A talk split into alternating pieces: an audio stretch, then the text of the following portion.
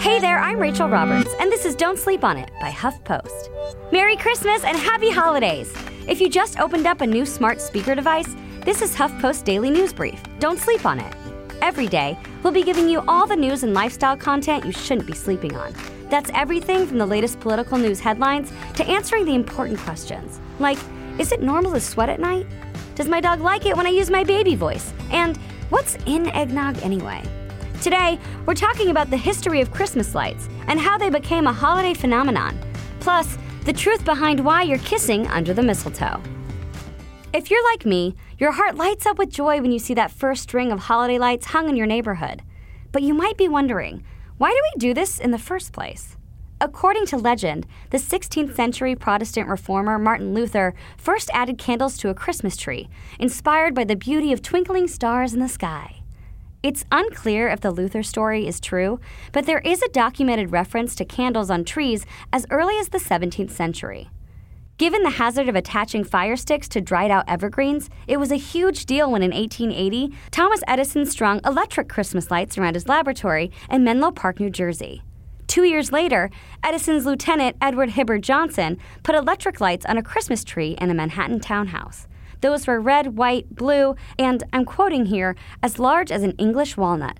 By 1890, Edison and Johnson began selling Christmas lights. In 1894, the White House had electric lights on a Christmas tree for the first time. And these lights were extremely expensive. According to Smithsonian Magazine, quote, a string of 16 vaguely flame-shaped bulbs sitting in brass sockets the size of shot glasses sold for a pricey $12, about $350 in today's money in 1900. In 1914, a string cost about a dollar. Lights were ubiquitous by the 1930s. Electric lights may not be quite as pretty as candles, but if you derive any joy from the seasonal glow, they're just as meaningful as those little fire hazards. And if you've been caught under the mistletoe, begrudgingly kissing your significant other in front of your friends and family, you might be cursing the person who came up with this in the first place. Well, it turns out it's really not clear why we do this. There are many theories. Druids might have hung mistletoe for good luck, and it's possible the practice has unwittingly continued in different forms for generations. A Norse mythological story blames the plant for the death of Thor's brother and warns mistletoe should not be ignored again. Europeans in the Middle Ages apparently associated it with fertility and vitality, perhaps inspiring the idea of kissing beneath the decoration. At one point, the tradition had ground rules. Young men were allowed to kiss women under the mistletoe as long as they had a berry to pluck from the plant. When the berries were gone, the kissing was over. The plant grows on trees with white pearls of berries, creating magnificent orbs that can survive harsh winters.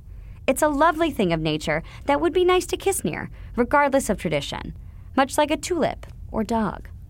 But mistletoe is also a parasite that kills the trees onto which it latches, draining the host of nutrients to increase its own fertility and vitality.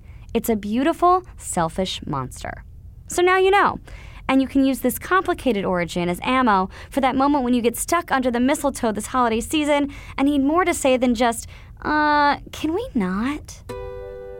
And with that, you can find all the latest news stories at HuffPost.com. Have a happy holiday. Bye!